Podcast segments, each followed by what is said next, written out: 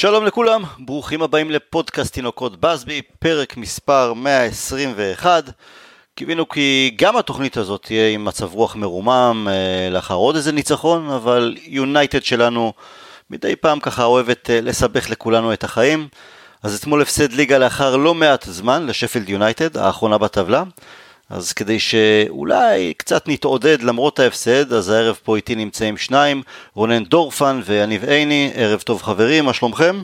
שלומי טוב, העירו לי, וזה כנראה יצא במקרה שאני תמיד מגיע אחרי ניצחונות, אז הנה, הגעתי.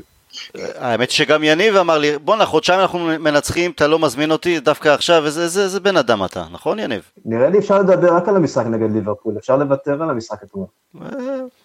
חומר למחשבה. לא היה פוסט. כן, כן. לא, אחרי ליברפול לא היה, היה לפני. לפני שנצא לדרך, אני רוצה לספר לכולם איזו הטבה שיש לנו למאזיני תינוקות בסבי, בעיקר לתושבי אזור השרון, קדימה צורן והסביבה. בעוד מספר חודשים עומד להיפתח במקום חדר כושר בשם פרנדס צורן.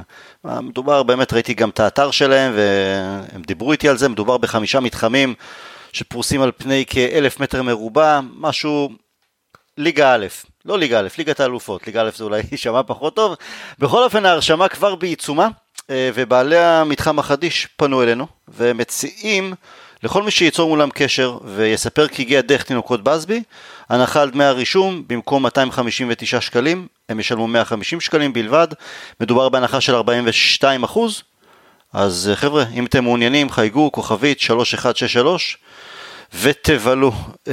רונן, יניב, אתם עושים כושר גופני? מתאמנים? משהו? אני עושה קצת, אני רץ, למרות שמי שמסתכל על זה לא בטוח שהוא יזהה את זה כריצה. לאן אתה רץ? לסופר? אני רץ,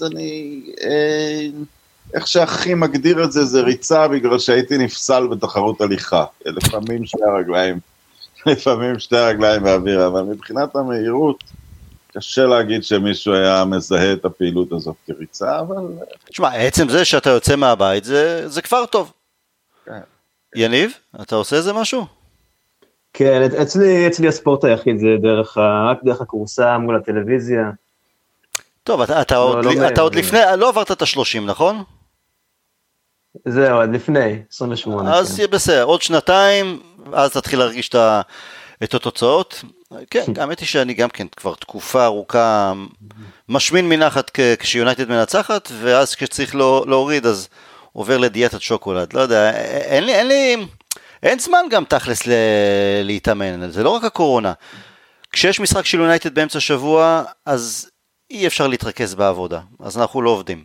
ולמחרת אנחנו מנתחים את המשחק, בין אם ניצחנו, הפסדנו, תיקו, לא משנה מה, יום שלם אתה מתעסק ביונייטד, אין זמן לעבוד. יום ראשון זה בדרך כלל גם כן חצי יום, כי מהצהריים כבר מתחילים משחקים, אז זה עוד חצי יום שאתה לא עובד, אז כל העבודה נדחסת לאיזה יומיים וחצי, איפה אפשר לעשות ספורט בין לבין? אני אגיד לך משהו לגבי, קודם כל לגבי, חדר כושר זה מוטיבטור נהדר, הוא חדר כושר יפה וחזק, והייתי הרבה זמן בחדר כושר, וזה באמת גורם לאנשים להתאמן, כי גם כי הם רואים אנשים, לפעמים גם מהמין השני שם, אבל המתח עם יונייטד, אני חייב להגיד שאני נורא מתוח לפני משחקים, אחרי משחק, זה דבר מוזר, אולי זה פגם רגשי אצלי, אבל אחרי משחק אני גומר לכתוב מהר את הטקסט שלי, זה יכול להיות ניצחון בגמר גביע אירופה, זה יכול להיות הפסד לשפילד יונייטד, לא יודע, זה איכשהו מצליח להימחק אצלי מהר. כל העצבנות מרוכזת לפני המשחק. אני מאוד מתוח לפני המשחקים, חזר לי המתח, אנחנו יודעים שתחת מנג'רים מסוימים, היינו די אפתיים, כי לא ציפינו, ופתאום יש למה לחכות או לקוות ולחלום, וגם רואים דברים טובים, אז כבר לא משנה איזו יריבה, כביכול נוחה, קלה על הנייר, רונן, תכף ניתן לך על זה בראש, מתח אטומי, ויונייטד ממשיכה להשפיע על החיים, כאילו אני עדיין בן 16, עד שאתה נרדם, כמו אתמול, עד שנרדם בלילה, וממשיך לכתוב בפייסבוק, ומריץ את המשחק עוד פעם ועוד פעם, עוד לפני שנרדם, ואתה מנסה, אני מנסה לשכנע את עצמי. מה שאני אומר, אתה כותב למחרת, ואני חושב שכתיבה מנקה את הראש. אני כותב מיד אחרי המשחק, ואני חושב, זה קצת תהליך פסיכולוגי, כאילו. אני לא, האדם שלי עוד רותח מיד אחרי המשחק, בשביל זה אני מעדיף פה הודעה, שם הודעה קטנה, ולא לעשות סדר במחשבות. אבל אז אתה עוד צריך לחיות את המשחק, עוד הרבה יותר זמן. כן, זה אין ספק. זה במערכת מיד. איך אתה, יניב? איך אתה מוציא את זה מהמערכת? סמים, אלכוהול, סקס, מה? האמת שעשיתי זה גם, כל התשובות נכונות, האמת היא שאין ספק שהרגש חזר אצל סולשאר, אבל אצלי זה מלווה אותי, בוא נגיד 24 שעות אחרי המשחק, עד שאני יכול, או שיורד העי, או שאתמול היה בדיוק הפוך, אבל לאחרונה אני מרגיש יותר בטוח לפני משחקים, עדיין יש מתח, וגם תוגת ההפסד, שאנחנו זוכרים בתחילת העונה, לייפציג, זה כבר פחות ככה, יכול להגיד שהיום הרגשתי, כן היה לו קל אתמול, אבל בסדר, נעבור גם את זה. אולי כי באמת אנחנו בטוחים יותר בקבוצה, כי רואים משהו טוב. טוב, בואו נצא לדרך, אז למה הפסדנו אתמול לשפילד יונייטד?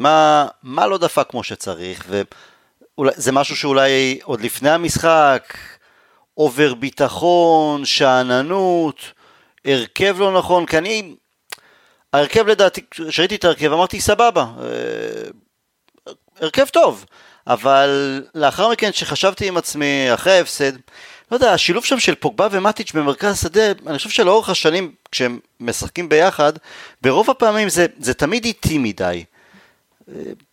הייתם משנים משהו בהרכב בדיעבד, או שחשבתם שרוטציה חכמה נתן לנוח למי שצריך ו... אז למה לא הופענו? כמה משחקים אחרונים, כמה שזה אפשרי מהטלוויזיה, אני מסתכל קצת על פרד בלי הכדור. אנשים שחושבים שהוא מין מחלץ כדורים, עושים לו עוול, הוא כבר מתחיל לשחק ממש את התפקיד שפעם קראו לו המקללה. הוא שובר את הלחץ במסירה, הוא יוצר אקסיט לכל שחקן תחת לחץ, השחקן הזה הפך קריטי למערכת. עכשיו, הפסד לשפילד יונייטד שום דבר לא יכול לתרץ. כל 11 שהרכבת היו צריכים לנצח במשחק. זה לא תירוץ של עצמו, אבל כן, מה שאתה מצביע על מרכז הקישור, אני לא מאלה שחושבים שצריך לקנות קשר עולמי עכשיו, אבל צריך לקנות תחליף ראוי לפרד, מישהו שעושה בדיוק את מה שהוא עושה, דווקא כי יש לנו קשרים יחסית התקפיים, וכן, זאת סיבה אחת. הסיבה השנייה, אתה יודע, פתחנו את המשחק, ובמשך איזה 10 דקות שידרנו, אתם לא תיגעו בכדור, וזה היה נראה הולך לניצחון קל. ואז לא הגיע השער, ואיכשהו... לפעמים זה לא כמה היריבה טובה, אלא כמה היא טובה יחסית למה שציפית. כאילו, אתה עולה מול ליברפול, אתה מצפה לקבוצה גדולה, ושום דבר לא מפתיע אותך, ושום דבר לא שובר אותך תוך כדי משחק, גם אם הם מבקיעים שערים, וגם אם הם עולים ליתרון, כי אתה מצפה לזה. ואיכשהו בגלל ששפילד היו יותר טובים ממה שציפו מהם, אבל עדיין קבוצה שיונייטד צריכה לנצח, איכשהו לא הצלחנו לבצע קאמבק תשיעי מעמדת פיגור. אבל עוד לפני הקאמבק, זה נכון שבדקות הראשונות באמת הרזקנו בכדור, וזה הלך לפי התכנון שחשבנו שנראה, ששפילד יונייטד יסתגרו מאחור, ויתנו לנו את כל המרכז שדה, ורק להיות חכמים. אבל לפעמים זה משחק לרעתנו, כי יש לנו את ההרגשה של, זה נותן את ההרגשה של, הגול יבוא, אנחנו מנצחים פה, הם אפילו לא מנסים לתקוף אותנו, אז מניעים יותר לאט ומסורבל, ובמקום לבוא עם איזה עטרף מסוים וללחוץ אותם כמה שיותר, לתת את הראשון בדקה נורמלית, הייתה איזו הזדמנות אחת רק לרשפורד שם, שבאת ליד הקורה, תן את ה-1-0 ובאמת תכריע את המשחק, תוריד אותם, תגמור אותם מנטלית, וברגע שלא עשינו את זה, אז פתאום רשלנות, גול...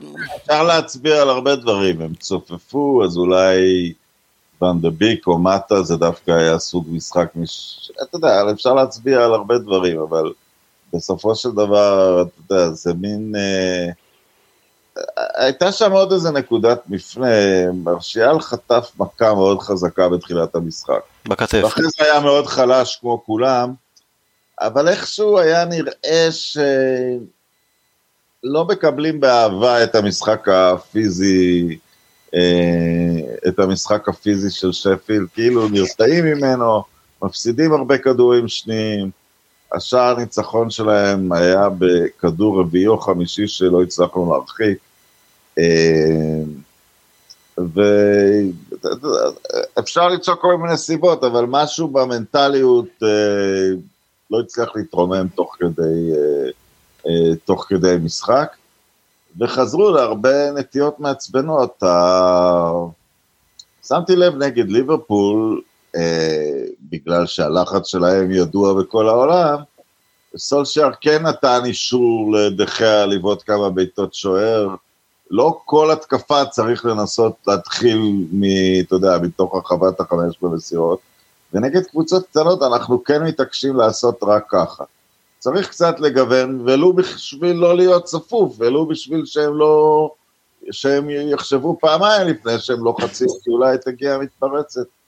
אתה יודע, זה הרבה דברים קטנים ומעצבנים, אבל בסופו של דבר לא, בסופו של דבר הם נתנו לנו מתחת לאור, ואף שחקן לא הגיב, לא הייתה שום חדווה בניסיון לנצח אותם. יניב, גם השווינו כבר בדקה יחסית לא רע, משהו כמו 60, משהו כזה, וגם לאחר השוויון, זה היה נדמה שכל המצב רוח הזה של המשחק האיטי המסורבל, המשיך, תפס אותנו ולא הרפא גם אחרי שעשינו את ה-1-1. אני חושב שהייתה איזושהי נרפות כללית, אני לא יודע אם זו שעננות, אבל אנחנו לא מתחילים משחקים טוב, זה לא breaking news, מה שנקרא. אני לא ראיתי איזושהי פתיחה שאנחנו שולטים בקצב והגול יגיע, לא יהיו יותר מדי מצבים, אנחנו מתקשים לגד קבוצות שמתגוננות עם קו הגנה נמוך, שפילד במשחק בסיבוב הראשון, ב3-2, היו עם קו הגנה די גבוה, ורשפורד חגג שם עם התנועות בלי כדור, והחיתוכים, ומרסיאל גם הפקיע, ואתמול הם הגיעו, שיחקו נמוך, צופפו, אנחנו שיחקנו לידיים שלהם הגבהות, לא ברורות, מול פיל ג'גיאלקה, בין 40 עוד מעט, לא בדיוק עשה חסד, לא עם מרסיאל, לא עם רשפורד שגם היה בעניינים, וזה הקשב, ויש לנו את הנטייה הזאת, זה גם ראינו את זה גם מול אולס וגם מול ברלי, וווסט ברומיץ', שהמשחקים האלה מול הקבוצות שמתגוננות מאוד נמוך, מצופפות, וביום לא טוב של ברונו, יום לא טוב של פוגבה, קשה לנו, אני חושב שסולשר, קל להאשים אותו במשחק כזה על הכנה מנטלית כזאת או אחרת, אבל גם בתגובה, אני חושב שדוני יכל להיכנס לקומטיץ' ולקדם את הכדור אפילו כשש, מול שפילד יונייטד, גם עם הקשיחות והגודל והפיזיות שלהם, לקדם יותר את הכדור, לשחק יותר מהר, אולי קוואני לפני כן, היו מספיק אופציות, התגובה הייתה דייטית, אבל זה גם משהו שלא חדש לנו לגבי סולשר, שמרנות בחילופים, אולי זו גם איזושהי גישה של לתת למרסיאל, מאטיץ', שחקנים שקצת נדחקו לשפל במשחקים האחרונים, זה בטלס, לתת להם להסתדר עם הסיטואציה שנכנסנו אליה, במחצית הראשונה שלא הייתה מספיק טובה, וזה לא עבד, והחילופים היו גם איטיים מדי, אבל זה היה פשוט משחק שאף אחד לא הגיע אליו. אני מסכים עם הנטייה שיש לסולשר, להאמין בהרכב שאלה, ודפוס של השחקנים קיבלו את ההזדמנות שלהם, תפתרו את הבעיות על הדשא, לא כל דבר צריכים להכיל אתכם עם קפיטל תוך הפה, אז למשל טלס, בכל פעם שהוא קיבל את הכדור אזור חצי המגרש, מיד היה שם שחקן עליו, לא נתנו לנשום, לא נתנו את הטיפת שטח לרוץ אליו, והוא פשוט נתקע כל פעם, ואז היה או מסירה קשה למי שהיה לפניו מרסיאל, או אחורה, ואז שוב פעם המשחק איתי, קצת לחתוך. זה שחקן של הגבעות, כן, אבל אתה מצפה, אבל יש לו גם ניסיון, נכון, אבל עם כל הרצון לרוטציה, היא צריכה לצאת הגיונית, אני חושב שבאופן כללי, טלס צריך לשחק שקוואני משחק, כי הוא מטרה בגובה, בכל מקרה להגביה למרסיאל, מרסיאל אין לו משחק ראש ראוי, אתה יודע, אז הגבנו למי, אז האפשרות היחידה במצב הזה, זה נניח גם להכניס את קוואני במקום, שהקוואני יהיה החלוץ המרכזי, ואולי שברונו ישחק מאחורי פוגבה, בגלל שפוגבה הוא יותר איום אווירי. אבל לאן אתה הגבעת, כאילו? גם שקוואני היה אני חושב שזה גם אז אפילו היה טעות. הם 5 שחקני הגנה גבוהים. איפה היו הביתות מחוץ ל-16? ראינו את הגול של פוגבה, או כמה ביתות של פוגבה לאחרונה, גם ברונו. כתבנו, דיברנו על זה, איזה יופי, סוף כל סוף, מהימים, 16 מטר, 20 מטר מהשאר, חוץ מגרינרוד פעם אחת, וטלס עוד איזה פעם שנייה, במחצית השנייה, פתאום אין ביתות לשער, אתה לא, שבועת מחוץ ל-16, אתה מושך אליך שחקנים, פתאום נפתח איזה שטח ברחבה, כלום. לגבי טלס, נכון, הוא שחקן שעל הקו ולהגבעות, אבל תחתוך קצת לאמצע, לא כל דבר המסירה הצפויה על הקו ישר למרסיאל, או אחורה למגווייר, קח את הכדור, תחתוך ימינה קצת, שואו לזכותו עושה את זה לא פעם, עם הפריצות שלו, וקצת תכזב שם האמת היא. אני חושב שזה גם קצת על התנועה של מרסיאל ורשפורד על אגף שמאל, גם מרסיאל התחיל באגף שמאל ועבר ימינה, ומרסיאל יותר במחצית השנייה באגף שמאל, אבל זאת גם התנועה שלהם שלדעתי טיפה תקעה את טלס, למרות שאני מסכים שאין לו את זאת אומרת, האוטומטיות בהגבהה לרחבה, זה משהו שראינו את טלס אולי ב4-5 משחקים מלאים, זה משהו שהוא נוטה אליו בניגוד לשואו, וההתאמה הזאת של השחקנים סביבו, לסיטואציה היא פחות נכונה, כי באמת טלס שחקן שונה, הוא יקבל את הכדור לרגל, והוא בדרך כלל לא יעשה את הפריצה יותר לכיוון המרכז, אלא יעדיף את ההגבהה. עכשיו, אני חושב שאנחנו לא מביאים אותו מספיק למצבים האלה, שההגבהה תהיה יותר אפקטיבית, או כדור הרוחב, הוא היה מאוד רחוק, והתנועה של רשפורד ומרסיאל באגף, לדעתי, לא תרמה יותר מדי לשיטת משחק שלנו. רצית להגיד משהו, רונן? לא, אני חושב, אתה יודע, זה שוב, אנחנו מתעסקים בשחקנים, ואפשר לכתוב כל אחד ואחד, קיבל ציון שלילי במשחק הזה. אולי דווקא ברונו על המאמץ ההגנתי היה בסדר גמור, כי הוא בכל זאת הראה עדיין גם במשחק הזה, הוא רדף אחר. היה לו חידוץ שם בדקה 70-80, שציל שם גול. אבל כולם, אתה יודע, אבל איכשהו יכולת לא טובה של שום שחקן, לא יכולה להסביר תוצאה כזאת, או קבוצה שכמעט לא צברה נקודות עד המשחק הזה. בסדר, אתה יודע, קבוצות מפסידות משחקים. לא, אני לא, תכף נדבר קצת גם על לוח המשחקים הקרוב, אבל הזכרנו את מרסיאל, אז נכון, אז הוא נפצע, הוא קיבל מכה שם בכתף, אולי זה קצת הפריע לו בתנועה, אבל אנחנו מדברים על 15 או 25 משחקים מתחילת העונה, יכול להיות כבר 25 משחקים בטוטל בכל המסגרות, ויש לו 2 שערים. עכשיו, רונן בפודקאסט, באחד מהפודקאסטים הקודמים, אמרת, אולי הוא לא מגיב טוב לעובדה שקוואני הגיע, אבל זה לא שהוא הפך להיות שחקן ספסל, או הוא לא פתח בכל המשחקים, אבל גם אם קוואני פותח בהרכב, לא פעם הוא משחק שם לצידו. רשפורד אולי בכושר שהוא פחות חד, אבל למרות שנגד ליברפול הוא היה מספר אחד על המגרש, אבל יש לו את השערים ויש לו את הבישולים, קוואני גם אתמול מיד נכנס לעניינים, חי את המשחק, מנסה להחיות את המשחק. מה עובר על מרסיאל? זה לא רק קוואני. זה לא רק קוואני, כי זה גם עוד לפני שקוואני נכנס לעניינים. יש למרסיאל לדעתי בכל המסגרות העונה 5 שערים. 5? אבל זה לא רק כן, 2 בליגה, לדעתי יש לו גם בליגת אלופות עוד כמה. ובגביע הליגה, אבל הוא לא נכנס לעניינים מתחילת העונה, ואנחנו אי אפשר להגיד שזה ייקח לו זמן, וראינו אותו בסוף העונה שעברה, באמת היה, זה נראה שהנה הפריצה, והעונה אנחנו נראה אותו עם 20-25 שערים בקלות, וזה לא נראה בכיוון הזה, הוא לא נראה, היכולת שלו לשמור על הכדור עם הגב לא מספיק טובה, הוא פשוט לא נראה בעניינים.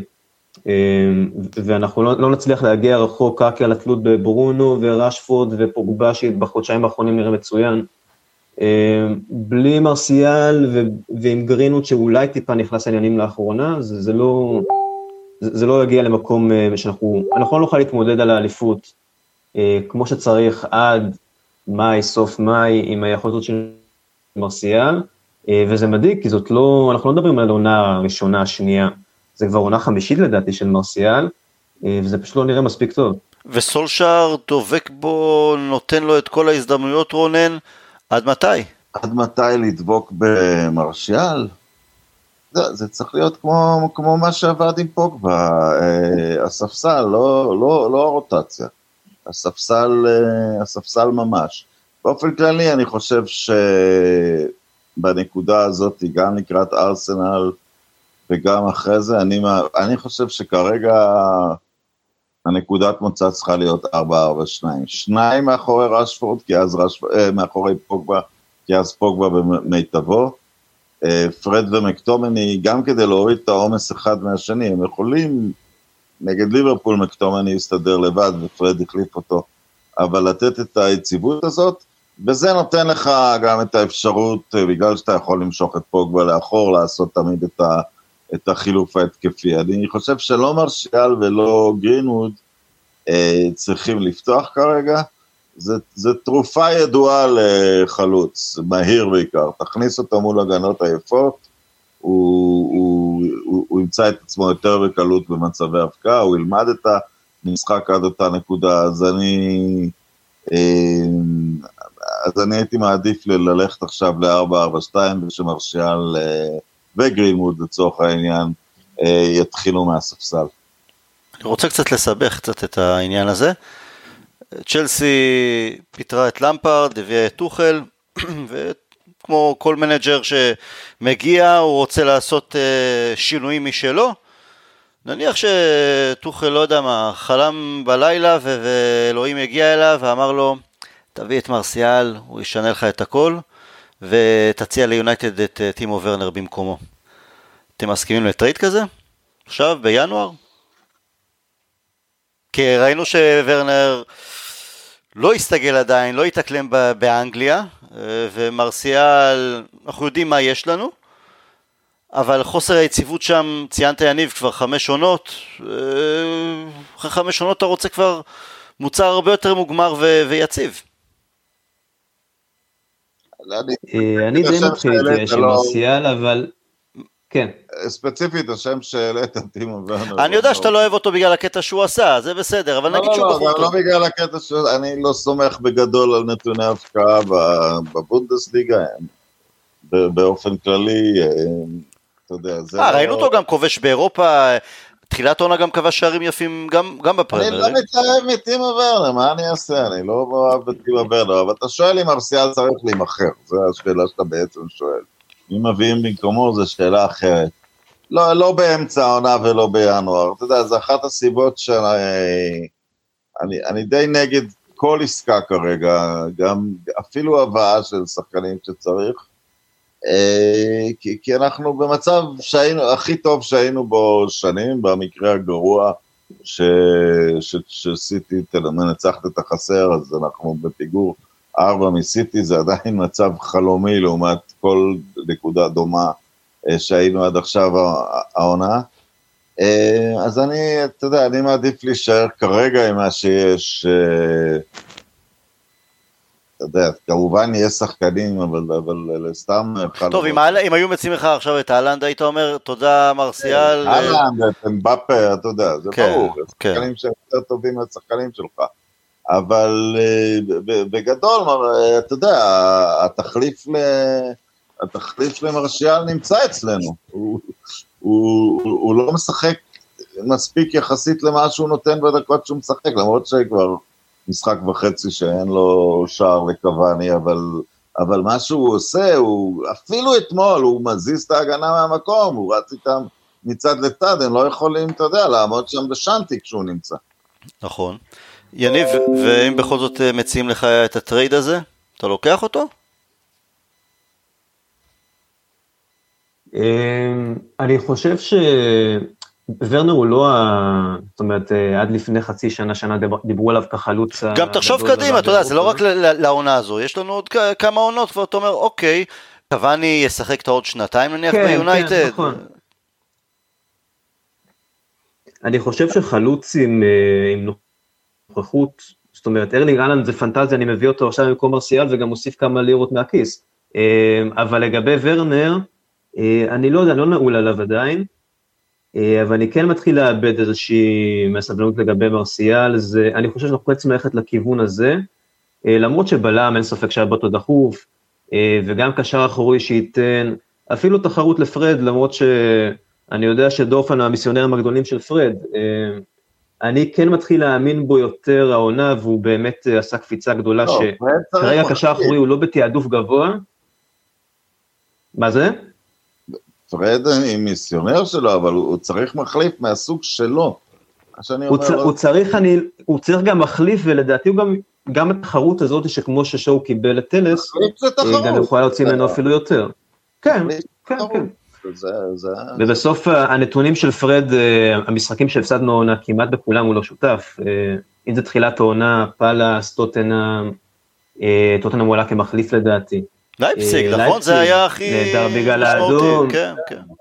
אתמול, כן, פריז עם האדום שיצא דקה 70 שם, איסטנבול בחוץ. כן, truth is in the pudding. נכון, הוא לא פתח בשלושה משחקים, כן. חתיכת מהפך. אני חושב... מהפך מדהים, מהפך מדהים. זה משחקן שהיה למטרות מאוד ספציפיות מול הקבוצות הגדולות יותר, בדרבי נגד ליברפול עונה שעברה, הוא הפך גם לשחקן שאפילו משחקים נגד שפילד יונייטד, הוא חסר. הדינמיות שלו חסרה מאוד בקישור האחורי, לדעתי גם נגד ליברפול, למרות שניצחנו, והוא עלה כמחליף ובאמת... השפיע שם בדיוק כמו ברונו, כן? השפיע מאוד, כן. אין מה להגיד. בפולם הלחץ שלו הביא לשער השוויון, אחרי שברונו פגע בקורה, וכולם תמיד עמומים, הוא חטף את הכדור. יש שני סוגים של קריאת משחק בכדורגל. יש את האיניאסטה, ברונו, הם רואים את המהלך ההתקפי המבריק.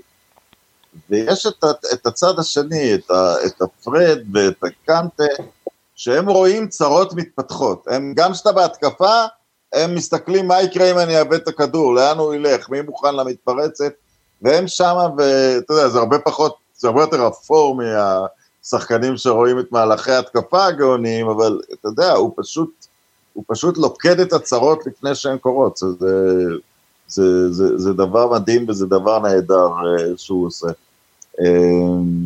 כן, צריך שחקן מהסוג שלו, זה אין ספק, בנוסף אליו, אני לא דחוף לי שיגיע שחקן, נניח נבז, קרוס, שהם טובים ממנו, כי הם נותנים גם משהו להתקפה, כי אם בקישור שלך יש גם את ברונו וגם את פוגבה, אז יש בו מספיק התקפה. אז... לי חבל שג'יימס גארנר, מאז הפיטורים שם בווטפורד, לא רואה דשא, כי הוא התחיל נהדר את העונה, הוא שיחק כל משחק כמעט בהרכב, הפגין יכולת טובה, קיבל מחמות, מגיע מנג'ר חדש, יודע שהשחקן הזה הוא לא מכיר אותו מספיק, הוא רק בין 18-19, והוא יודע שהוא מושל, אז אין מה לבנות עליו לעונה הבאה, וזה חבל, כי אני חושב שגארנר אם היה, אולי דברים עוד השתנו כמובן, אבל אם לגארנר תהיה עונה מלאה כמעט בקבוצה ראשונה, אפילו שזה בצ'מפיונשיפ, הוא מגיע, הוא גם קצת יותר גבוה עכשיו, יותר חסון, קיבל איזה מבנה גוף של גבר ולא ילדון, אני חושב שזה משהו בסגנון שם, שיכולים לתת תחרות אחד לשני, ובפרד לאו דווקא לחפש את הרכש מבחוץ. מאוד, מה שכן, אתה יודע, שאתה מסתכל על גילאים, אתה מסתכל על גרינווד למשל, זה נפלא, זה פנטסטי, אבל זה לא חסר תקדים ששחקן הוא עילוי בגיל הזה, ראה הלנד, ראה אמבפה, ראה הרבה שחקנים, אתה יודע, חלוץ יכול לפרוץ בגיל מאוד צעיר, בתפקיד של פרד, צעירים, אני מתקשה לחשוב על איזה שהם דוגמאות, את היכולת של פרד קונים בהרבה, 10 שנים פרויות. אבל הבחור של ווסטהאם, מה קוראים אותו? ראי, כן. אוקיי. דקלן רייס. גם נותן עונה נהדרת. בין כמה הוא? 21, 2, 3? אני לא הייתי נותן לו יותר מ-21. אני אבדוק את זה. רייס הוא דוגמה טובה, אולי גם בילינגהם שנמצא בדורטמונד, אבל בינתיים... בדורטמונד. אגב, ראיתי ראיון עם פרד באוגלובו בברזיל, ובהקדמה לראיון כותבים על האפשרות שהוא יחזור לשורות הנבחרת, שזה אם דיברתם על מהפך, אם בברזיל חושבים להחזיר אותו לנבחרת, זה מהפך. אבל הוא דיבר... הוא אמר, הוא שיחק באוקראינה, בקבוצה שהיא שולטת בלוגה האוקראינית, ברמה שסן ג'רמן שולטת בצרפת. החזקנו בכדור כל הזמן, עשיתי הרבה דברים יפים. גם כשמוריניו הביא אותו, מוריניו דיבר על זה שהוא יכניס קצת ברק להתקפה. הוא לא ייעד אותו לתפקיד הכי דפנסיבי בהגנה. והוא אמר, לקח לו שנה וחצי לעמוד בקצב של הליגה הזאת, אז יש, אתה יודע, זה שיקול שאתה מביא שחקן עכשיו, השכר לימוד בעמדה כמו של פרד הוא גבוה. אבל תחשוב, אבל פרד יכול סוג של לחנוך אפילו את גרנר, אגב רייס בדקתי ב-14 לינואר, ממש לפני כמה זה, שבועיים, משהו כזה, הוא חגג 22. מזל טוב. אז הוא מאוד צעיר. אתה יודע, בכל הליגה, מי יותר, רובן אבז משחק בעמדה הזאת, בערך כן. בסדר, זה שחקן... אני חושב שאנדידי בלסטר, שחזר מפציעה עכשיו, זה גם קשר אחורי שיכול לשדרג אותנו משמעותית. אבל אני לא רואה אותם משחררים אותו, וזה יעלה ים כסף. לא, כן, זה לא נראה בכיוון. אגב, נכוונו כבר שם עם לסטר בסכומים. ציינתם את דורטמונד, יש קצת שמחה לעד? מקום שביעי, לא הולך להם, עשו לנו קשיים עם סנצ'ו, לא משנה אם אנחנו רוצים אותו עדיין או לא, אבל הבנתי שהם קצת עוד פעם בעיות כספיות. ידידי אלון זנדר, חבר ילדות שלי, רועד של שלקה, שתקועה במקום האחרון, אז כמובן אני תמיד באופן אוטומטי נגד דורטמונד, אבל לא שמחה לעד ספציפית על ה... שחצנות שלהם משהו, טיפשות שלנו בקיץ, אבל גם איפשהו שחצנות שלהם קצת עם ה... לא חייבים למכור לנו שחקנים. לא, אבל יותר מדי הצהרות שם היו כאילו, בוא, אתם עדיין דורטמונד, בוא, אתם בכל זאת פידר קלאב לאורך שנים.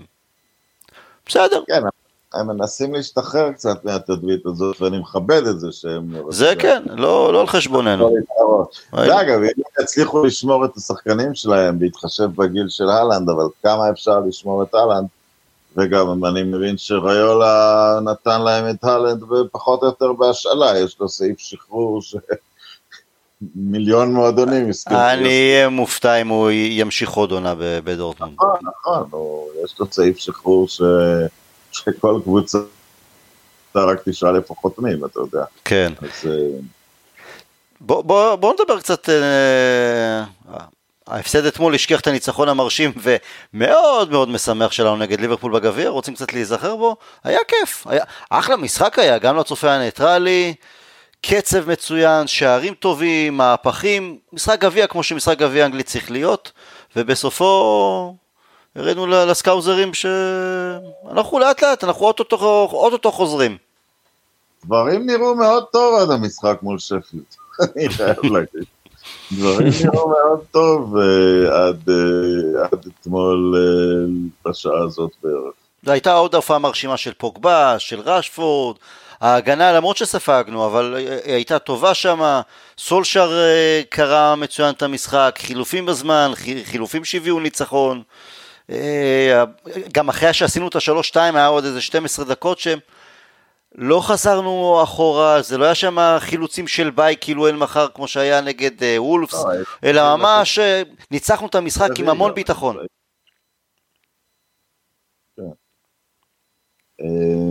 אתה יודע, אני לא ראיתי את מנצ'סטר יונייטד לא מגיעה למשחק גדול, הפסדנו לסיטי בחצי גמר גביע הליגה, משחק שלקחנו ברצינות, אבל לא קורה, מה שקרה אתמול שלא הגענו למשחק, לא קרה בשום משחק גדול, אולי בלייפציג בחוץ אפשר להגיד, כן, אבל לשני המשחקים עם פריז הגענו, לייפציג בבית בכלל הרגנו 5-0, לא קרה, אלה לא המשחקים של... כן, לייפציג בטוטנהאם אני חושב, לא מעבר.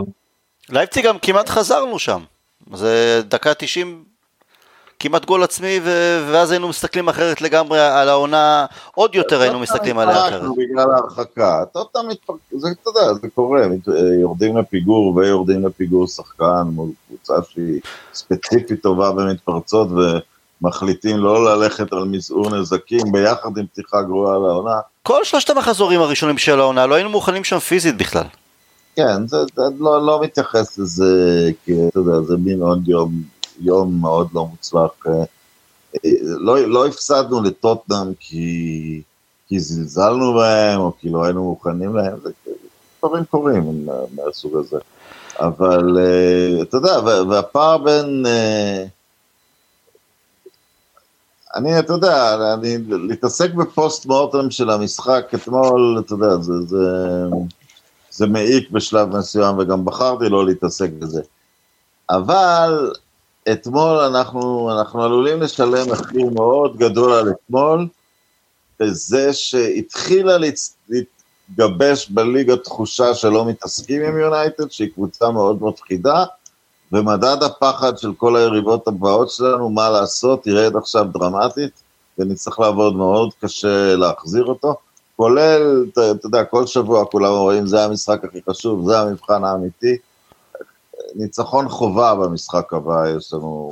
אבל אתה יודע מה, בהפוך על הפוך, אולי אם כבר הפסד היה צריך לבוא מתישהו, אי אפשר, אליהם כן באמת יש עונה סופר סופר יוצא דופן, אז אם כבר מפסידים אולי, ולאחר תקופה ארוכה, אז אולי באמת עדיף שזה יהיה נגד שפילד יונייטד, ולא להגיע לארסנל עם האף עוד יותר למעלה, כי בכלל לחשוב שאנחנו, זה... שאנחנו יותר טובים ממה שאנחנו באמת, ואני חושב שאפילו ארסנל קצת מבואסים מההפסד שלנו, כי אנחנו נגיע ללונדון במצב רוח הרבה יותר קרבי. ארסנל מבואסים מההפסד שלנו, זה אני בטוח, אבל אני מדבר ששפילד אתמול, זה איך שהם, הדברים שהם עשו, שכל קבוצה קטנה יכולה לעשות, ללחוץ על הניסיונות שלנו לשחק, כל כדור על הקרקע מההגנה, ולהגביע את הכדורי קרן האלה לתוך רחבת החמש, זה דברים שאתה יודע, אם אתה מפסיד על לייפציג למשל, לייפציג קבוצה די אמריקאי, בשבוע שהיא עשתה ניצחון עלינו, היא עשתה תיקו חוץ עם ביירן מינכן, וגם הייתה צריכה לנצח, אתה יודע, לא יכולה לשבת בבית ברייטון ולעשות לשחק כמו לייפציג, כי לא יכולים. אבל לשחק מה ששפילד עשו אתמול, הרבה קבוצות יכולות לעשות, ויקח הרבה זמן להוציא לקבוצות את הביטחון מלעשות, כי למשל ברני ניסו לעשות אותו דבר, וממש קטשנו אותם ביסודיות, למרות שנגמר רק 1-0, הם לא הגיעו לכלום, התקדמנו, שמנו את הגול. פולם. זה יהיה קשה, כי אתה יודע, כי אני מרגיש שסיטי קבוצות, מפסידות כבר בחדר הלבשה הרבה קבוצות. כן, סיטי, אפקט הפחד של סיטי, הפחד מסיטי חזר, כן.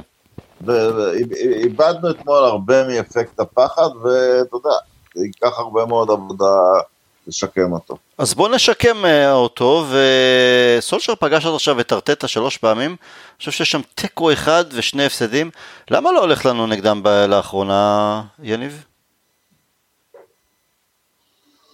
המשחק הקודם אולם באמת היה אולי, אחרי לייפציג אני חושב, המשחק הכי מאכזב של העונה, הם באמת דווקא די משתפרים לאחרונה, ארטטה הולך יותר על הצעירים שלו, על סמיטרו שם, בסאקה ומרטינלי קצת, הם לאט לאט חוזרים להיות קבוצה סבירה, יותר טובה מהקבוצה שהייתה שם בתחתית בתחילת עונה, אין לי הסבר מלומד תמיד על מה כל כך הולך קשה שם, הרי תמיד אוהבים לתת את הסטטיסטיקה של סולשר ושלנו העונה נגד הגדולות, מבחינתי ניצחון על אסטון וילה הוא לא, זאת אומרת אסטון וילה היא לא קבוצה פחות טובה מארסנל העונה, אבל ארסנל במגמת שיפור לאחרונה, גם תומאס פרטי חוזר שם לאמצע, הם נראים יותר טובים, זה באמת משחק שאולי הקפה הזאת נגד שפילד יונייטד כן תחזיר אותנו לדרך שראינו מקודם, ואולי דווקא זה באמת בא בטיימינג טוב.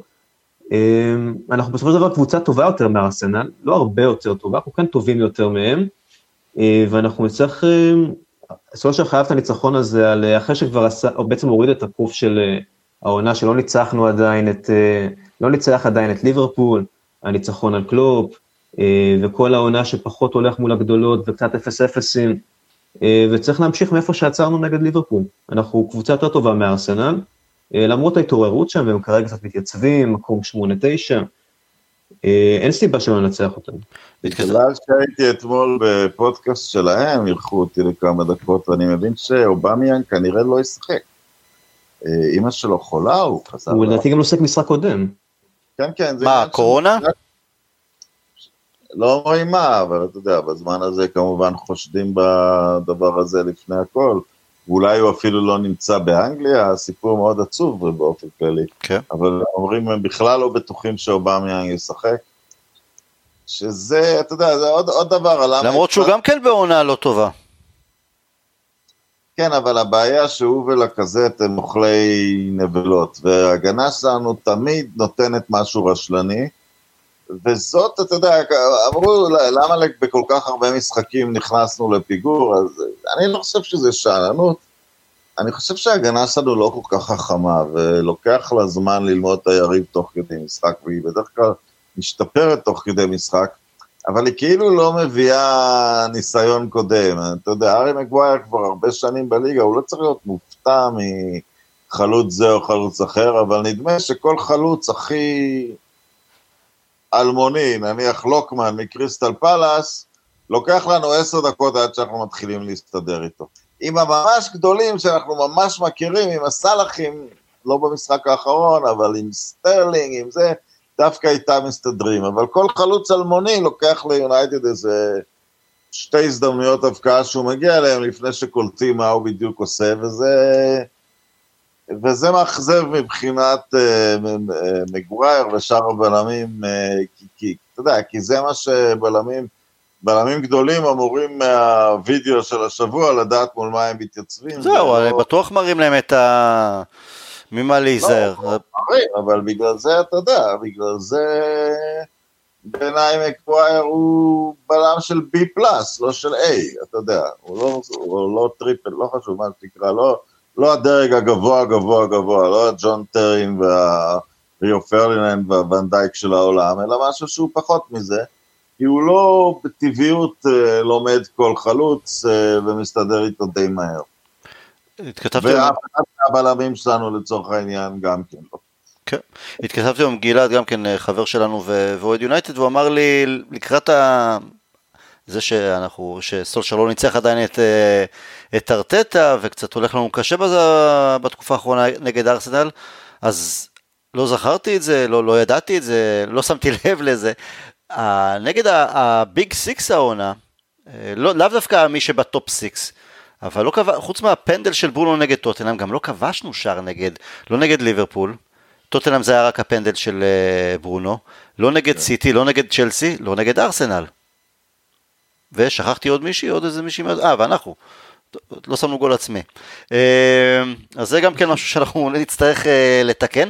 אתם חושבים שסולשר יוציא איזה, רונן, אתה דיברת 4-4-2 שאתה רוצה לראות, אתם חושבים שאולי נראה איזה שפן יוצא מהשרבוש של סולשר? ג'יימס, או דוני, או שבאמת נחזור לפרד ומקטומני מאחור, פוגבה וברונו מעל, ושלישייה שתהיה רשפורד, קוואני ומרסיאל לצורך. כן, פרד ומקטומני די ברור, הם לא פתחו אתמול. כן, לא, זה בטוח, כן. אני לא רואה אותו מוותר על פוגבה כדי ללכת עם 3 חלוצים. אז אני חושב שכן נראה את ה-4-4-2. אבל אתה יודע, אולי הוא יפתיע פתאום עם בנדביק או מישהו, אחד הדברים המאכזבים אתמול, אחרי המשחק זה לא מה שחשבנו עליו, שחשבנו שזה אולי סוג של משחק, שסוף סוף נראה את דיאל או פליסטרי, אבל פליסטרי כאלה. לא, כן, אבל הבנתי שבסוף הוא לא מושל, לא יצא לספרד, אולי בלגיה קראתי, לא יודע, אבל... הוא כנראה לא בתוכניות לחצי עונה הקרובה. אבל דיאלו כן. דיאלו כן, אבל שמע, אותו גם ליגה אירופאית. כן, אבל אתה שואל את עצמך אם אתה יודע, כי אתמול היה מין משחק קלאסי לעשות דבר כזה, וווטפורד היה מין משחק, דיאלו עוד לא היה בקבוצה, אתה יודע. לא, עדיין לא היה בווטפורד. לא ניסו גם שם שחקנים חדשים. ברגע שהוא יושב על הספסל באחד המשחקים, נדע שזה יבוא. כרגע הוא עדיין לא, גם לא ספסל. אני חושב דווקא ישב על הספסל בטורקיה, או איפשהו, אולי... אני חושב שלא, רצו איזה משחק אחד שהוא יישב על הספסל, ואז הוא חלה בקורונה. לא, לא, זה נכון, אבל לפני זה, באחד המשחקים מלא טורקים הוא ישב על הספסל, אבל הוא לא נכנס למשחק, אבל אתה יודע, אבל האם דיאלו הוא שפן, אתה יודע, כאוהדי מנצ'סטר יונייטד, ראינו כבר. אנחנו רוצים את המקיידה הזה שפתאום, כן? לא, ראינו את זה, ראינו את גיגס, ראינו את זה, הילד עושה רושם שהוא, יש לו משהו ברגליים שעשוי להיות סנסציה עולמית. זה יכול להיות סנסציה שתדרך מהר, כמו מקיידה, זה יכול להיות משהו כמו רשפורד. אתה יודע, זה בתוך המסורת של יונייטד לעשות ניסוי כזה, גם בתוך מאבקי אליפות, גם ברגעים קשים, אם אתם זוכרים, מקדה נכנס במשחק שליברפול עמדה לסגור את הפער מ-10 ל-1, זאת אומרת, הם כבר סגרו מ-10 ל-1. היא סגרה, היא ניצחה את פולאם, בניון דקה 90, גרתי אז במנצ'סטר, חשבתי שאני מאבד את השפיות שלי, אסטון וילה באולד טראפורד, יום שמש, יום שמש אף אחד לא, האנגלים אוהבים את היום שמש, אני לא סובל את היום שמש, כי בדרך כלל המשחקים בשמש לא נכנסים לקצב טוב, והובלנו 1-0 רונלדו שם, והם עשו 2-1, ולא ראינו מאיפה זה בא, מאיפה תבוא הגאולה, עד ש10 דקות לסיום רונלדו נתן שם 20 מטר מהשאר, ומקיידה, שבוע קודם לכן, ראיתי אותו ב-MUTV, 3-4 בריזרב נגד ניוקאסל בחוץ, והוא נכנס, וולבק אפילו הייתה לו איזו הזדמנות קודם לכן, ומה שהוא עשה שם מקיידה, הוא הרים אותנו לשמיים ברמה. גם בתקופת מויז, נדמה לי שינוזאי בבחרה שלו בהרכב, הפך הפסד בסנדרלנד. בסנדרלנד, כן, ומקיידה גם הייתי בחוץ שבוע, שבועיים אחרי זה נגד סנדרלנד בחוץ, והוא כבש גם כן את השני שם, אבל מאז עלה לו השתן לראש יותר מדי מהר. יניב, אתה יודע, לא היה לי נעים קודם לכן להגיד, אבל גם לרונן יש אשמה בהפסד לשפילד יונייטד. הוא לא יודע מה עובר עליו, אבל לא יודע מה, אולי זה הקור בהונגריה, אבל כשהנגיחה של קוואני פגעה בקורה נגד ליברפול, הוא אמר אז הוא שומר את זה לשפילד יונייטד, שם זה ייכנס. מה זה? לא פתח נגד שפילד. מה זה משנה? נכנס לשחק. תוך כדי שאתם מדברים, אני בודק איפה נמצא קיקו מקדה. יוון, לא? אני חושב שיוון. ודווקא הולך לו, עונה שלישית, 10 שערים, 14 שערים, השנה 4 מ-16, הולך לו קצת, יש לו 28 שערים שם, אבל שזה כמעט כל מה שהוא שם בכל הקריירה, עבורנו הוא שם 4 בכל הקריירה. לא, תשמע, הוא... עצם זה שאנחנו מדברים עליו 11-12 שנה אחרי, ונדבר עליו גם בטח עוד 20 שנה על אותו הגול הזה נגד וילה, אז הוא עוד שלא עשה.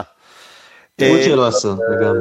אבל לצורך העניין, כן, המדיאל, אתה יודע, זה יכול להיות, אמרתי קודם, ילדים ממש, הדבר היחיד שבעצם אפשר לעשות איתם זה להכניס אותם להתקפה, כי הם יכולים לסובב איזה מגן גדול ומסובב. ואין להם פחד, אין להם פחד, זה השלב עוד לפני שהם מרגישים את הלחץ, אחרי שהם נותנים את הכמה גולים ומדברים עליהם, פתאום זה מתחיל לכובד המשקל, הציפייה כי, עשית את זה כבר, אז בוא תעשה את זה פעם ועוד פעם, כשהם אלמונים לגמרי, אין שום לחץ שבעולם. לא, וגם אין לעשות בכדורגל, חלוצים הם באופן כללי יותר מוכשרים ומגינים, אז יש להם, אתה יודע, קצת לבריד שם. נכון. הם גם נכנסים כחילוף מאוחר, אז לפעמים מול הגנות העיפות. בלם צעיר זה דבר מאוד נדיר לראות, היה את דליך ודברן, אבל זה דבר מאוד נדיר. איך הולך לדליך טעונה ביובנטוס? הם גם קצת מגמגמים. כן, גם לא הולך לו כל כך טוב. כן, הולך שם קשה לפירלו, זה לא הולך שם חלק. כל וגם כל השחקן, עכשיו פרנקי דיונג מתחיל לשחק טוב, אבל אפרופו ואנדביק, כל הילדי פלא של אייקס לוקח להם זמן להסתגל לליגות יותר פיזיות, וואנדביק לא בספרד ובאיטליה ובפרמייר ליג, אז הוא במצב הכי קשה משלושתם. אז נראה, אני חושב שזה עוד יכול, זה יהיה לו מאוד קשה, זה עוד יכול להצליח כמובן, אבל זה לא מקרה ייחודי, אתה יודע, לא. כן. אנחנו, אז יוצאים, יש לנו ארסנל בחוץ, אחרי זה ביום שלישי סאוטהמפטון בבית, אחרי זה יום שני אברטון בבית, ווסטהאם בבית בגביע, ווסט ברום בחוץ, גם שם נגד על הדייס אנחנו לא נלקק דבש, ואז מגיעים באמת לליגה האירופאית. אז אנחנו מדברים על 3 משחקי ליגה ועוד משחק גביע. נכון, כל פעם אומרים זה המשחק שהכי חשוב, כל משחק עכשיו הוא הכי חשוב, אבל באמת אפשר לסמן את סוף ינואר, תחילת פברואר, שבועיים ראשונים של פברואר. גם לסיטי יש משחקים קשים, אם לא נוביל על סיטי בסוף פברואר, אני לא חושב שנהיה אלופים. ההזדמנות להשתוות או לעקוף אותם עכשיו, להם לדעתי יש את ליברפול ואת טוטנהאם, ועוד אולי גם את צ'לסי בתקופה הזאת, עוד דקה גם נראה את ליברפול נגד טוטנהאם, גם כן יהיה מעניין. יניב, עד כמה אתה בטוח שאנחנו נעשה בליגה 9/9? ואם אנחנו עושים 9/9, זו אמירה, סוג של אמירה. זאת אמירה, בטח אחרי המשחק אתמול, בטח זאת אמירה, אני קשה לי לראות את זה קורה, אני כן חושב 7/9 זה ריאלי, ומניח את הדעת. ויניח את הדעת. זה מניח את הדעת, כן. אני חושב שאחת הבעיות שלנו, בטח מול סיטי, שהיא קבוצה דורסנית, למרות שהם לא הראו את זה בתחילת העונה, הם לאט לאט נכנסים לקצב שלהם, אחת הבעיות שלנו שה1-0 האלה וה2-1, הניצחונות הקשים האלה, לאורך עונה, בטח עונה צפופה, לוז העמוס של העונה הזאת, זה יהיה קשה מאוד להישאר צמודים אליהם עם הניצחונות הקשים האלה, שאנחנו מתחילים לאט ואנחנו רוצים לרדוף אחרי היריב, אני לא רואה את זה הולך למאבק צמוד אם נמשיך ככה.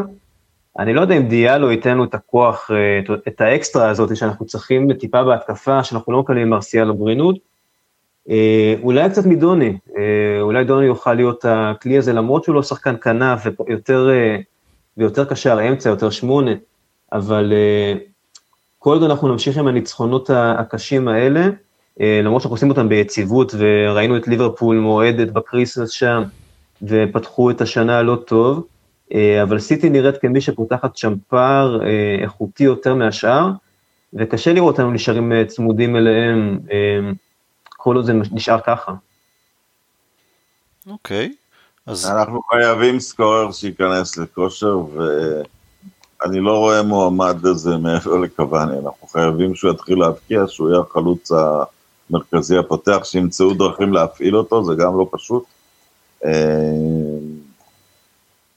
אתה יודע, לקבל את הגולים מכל האזורים במגרש זה נחמד, וטוב שזה התחיל השנה, אבל אתה יודע, צריכים להתחיל לקבל גולים מתוך מרכז ההתקפה. אולי קצת גרינוד, מרגיש שהמשחקים האחרונים טיפה יותר, גם ליברפול, אתמול הגיע לשני מצבים טובים. היה סימן מאוד. אולי זה גם הגיע ממנו. שהוא הוציא איזה ציוץ נגד הייטרס, אחרי שהוא הפקיע נגד ליברפול, והרגשתי שהבן אדם הזה קל להיכנס לו מתחת לאור, מה אתה מתעסק עם זה? אתה יודע, אתה ילד בן 18 כבר יותר כסף משהם, כולם יעשו בכל החיים שלהם, אני לא יודע, טל, אני רוצה שאתה תסביר לי את זה, אחרי שנכנסת בי, כן. למה השחקנים האנגלים הם כל כך, השופוני כל כך חשוב להם, גרינווד סוגר חשבון וזה, ארי מגווייר חייב לצאת לחופשה עם העם, למה שלא ירגישו שהם מיליונרים עשירים כי הם נורא מוכשרים, שזה מה שהם, יעשו את החופשות במלדיבים, לא התייחסו למידיה חברתית, למה תמיד יש בלגן סביבם?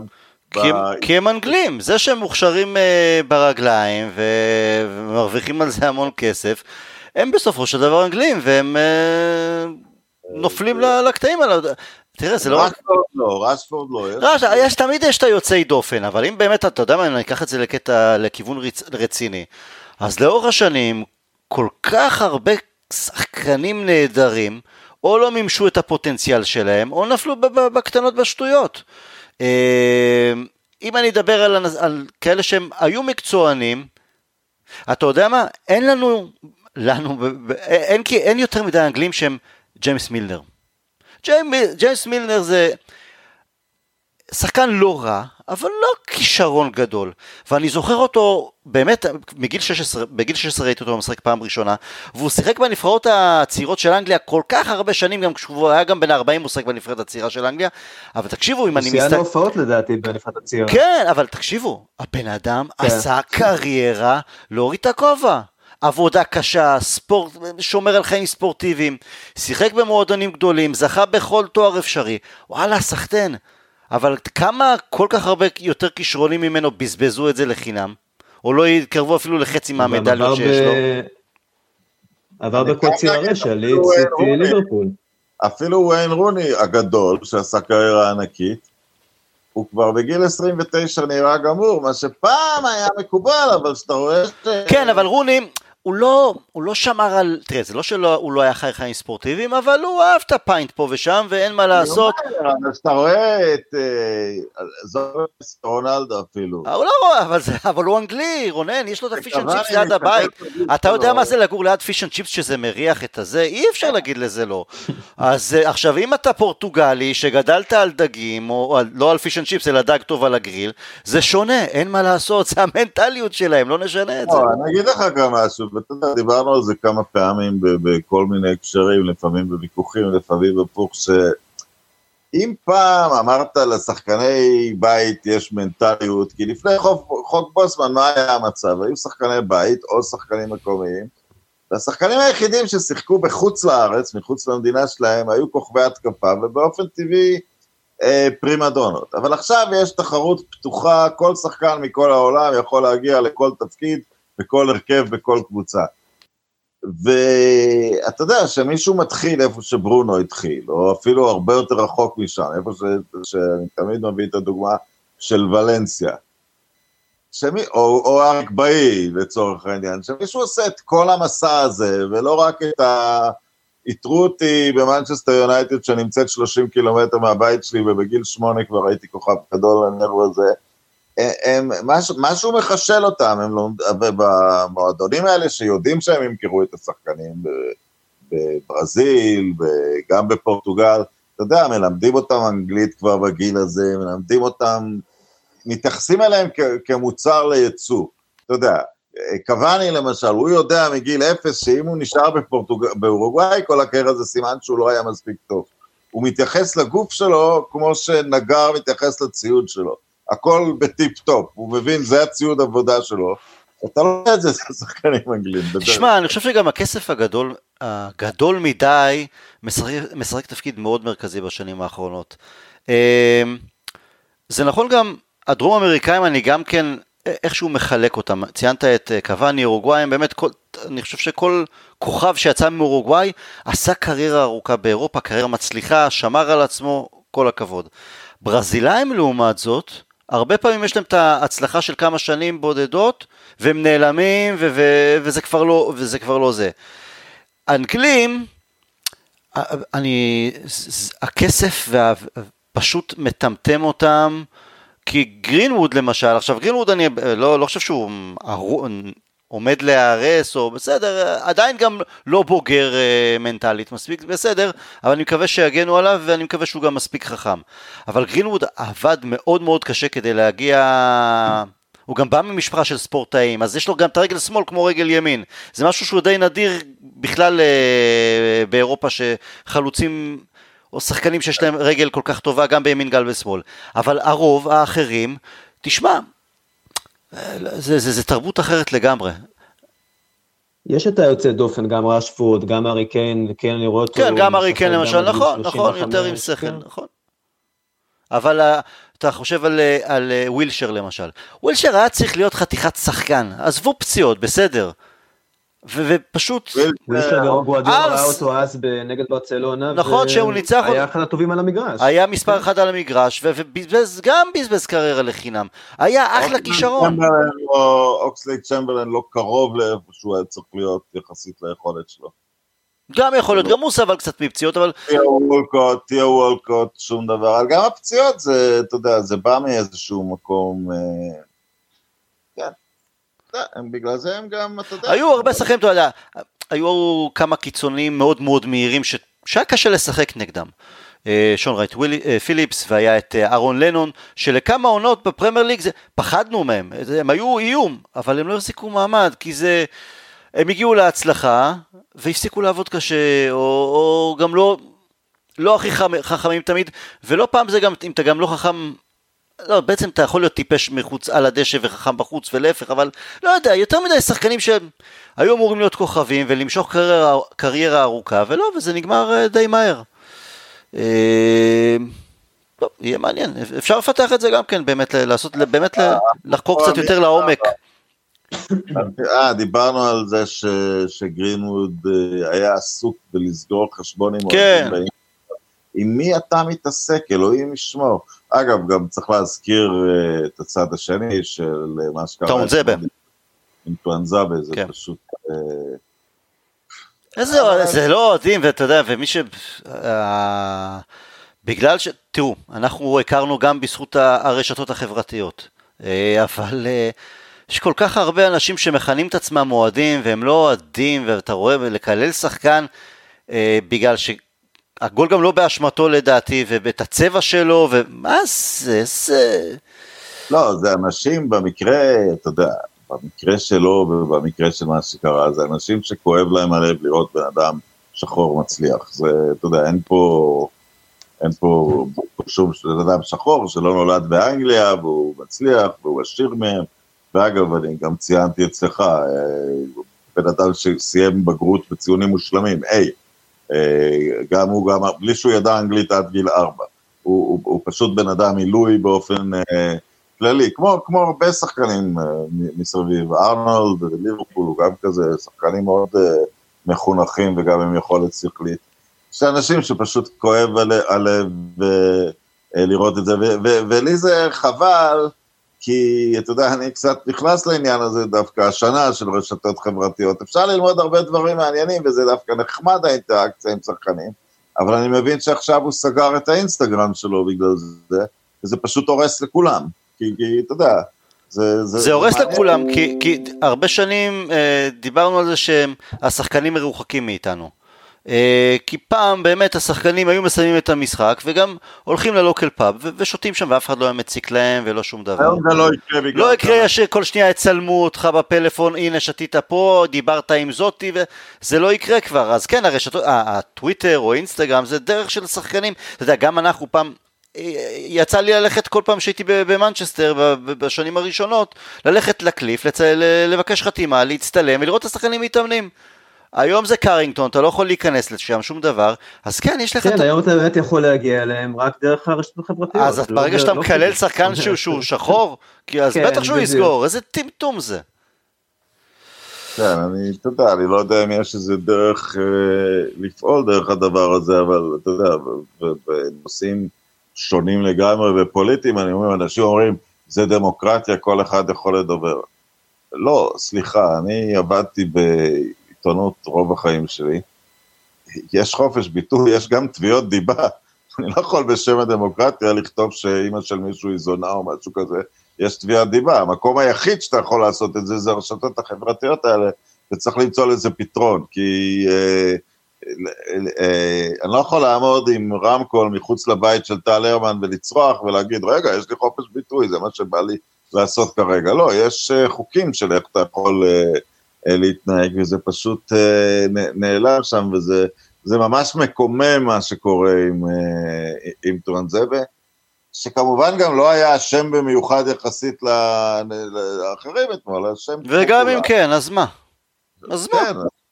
אני חושב שהוא כן טיפה היה אשם בשערים, אבל כן, לא אשמה בלעדית מן הסתם לא מצדיק. החלוצים כבשו את הארבע שהם צריכים לתת נגד קבוצה כמו שפילד? לא, אתה יודע, כולם היו על שפילד. אני גם לא חושב רוצים לבוא לחטוף שניים נגד שפילד, זו קבוצה שהפעמים היחידות שהפקיעה שני שערים נגדנו, פעמיים. היה שם כמו כולם, לא היה שחקן אחד שיצא מהמשחק הזה עם... בשער השני אני חושב שבאמת אפשר לפחות 5 למנות שם שאשמים. כן, מה, לא רצו לזה, שחקנים הסתכלו. כן, היה...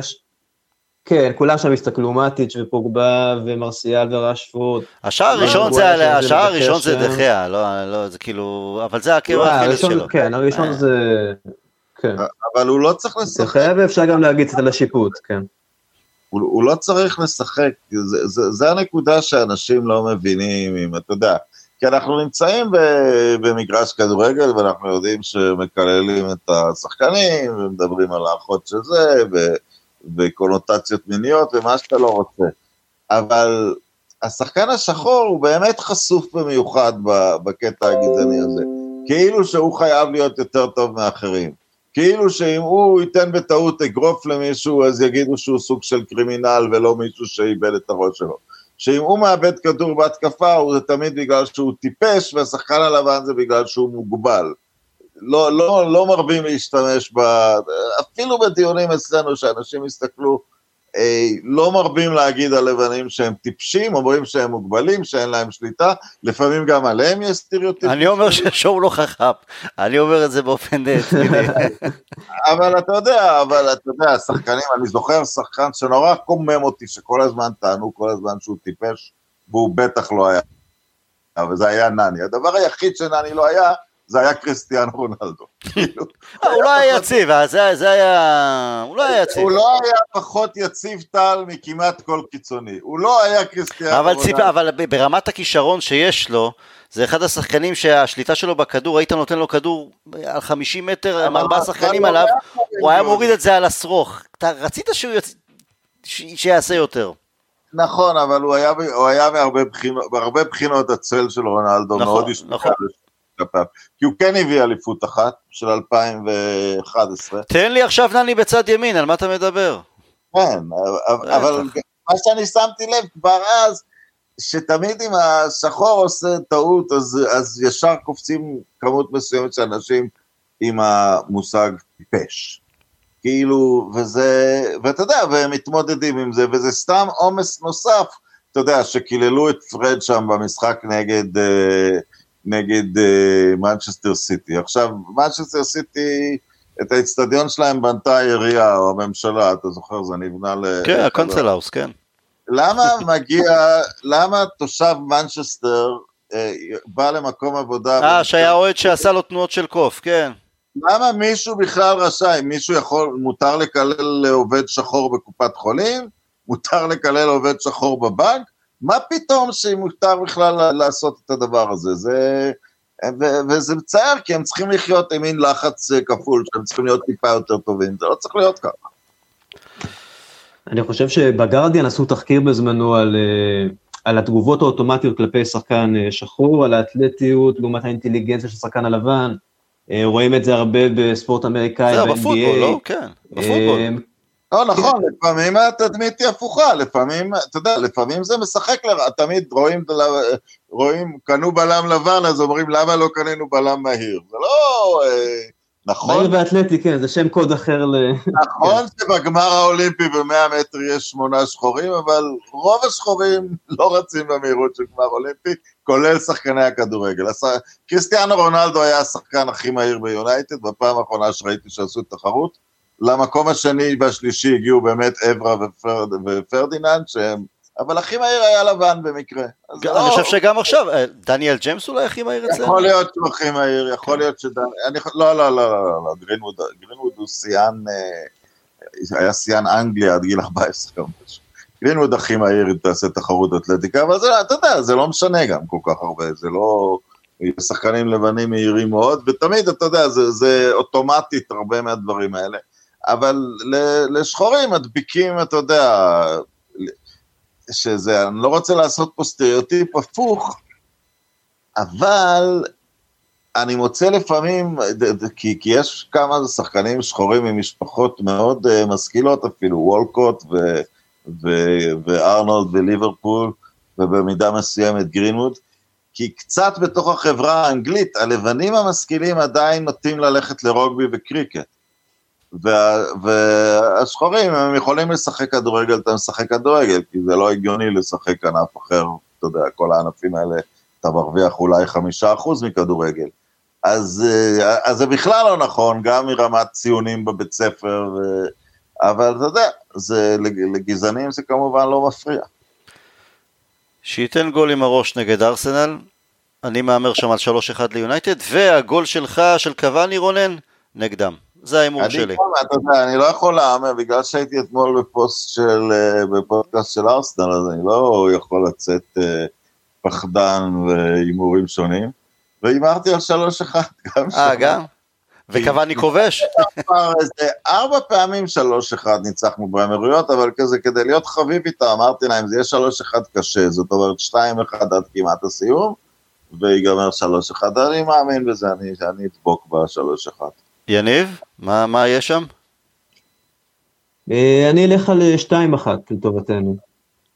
אנחנו אופטימיים למרות הכל, למרות ההפסד אתמול, אז נסיים באופטימיות הזו. רונן, יניב, המון תודה, שיהיה לנו בהצלחה, נשתמע, we'll never die.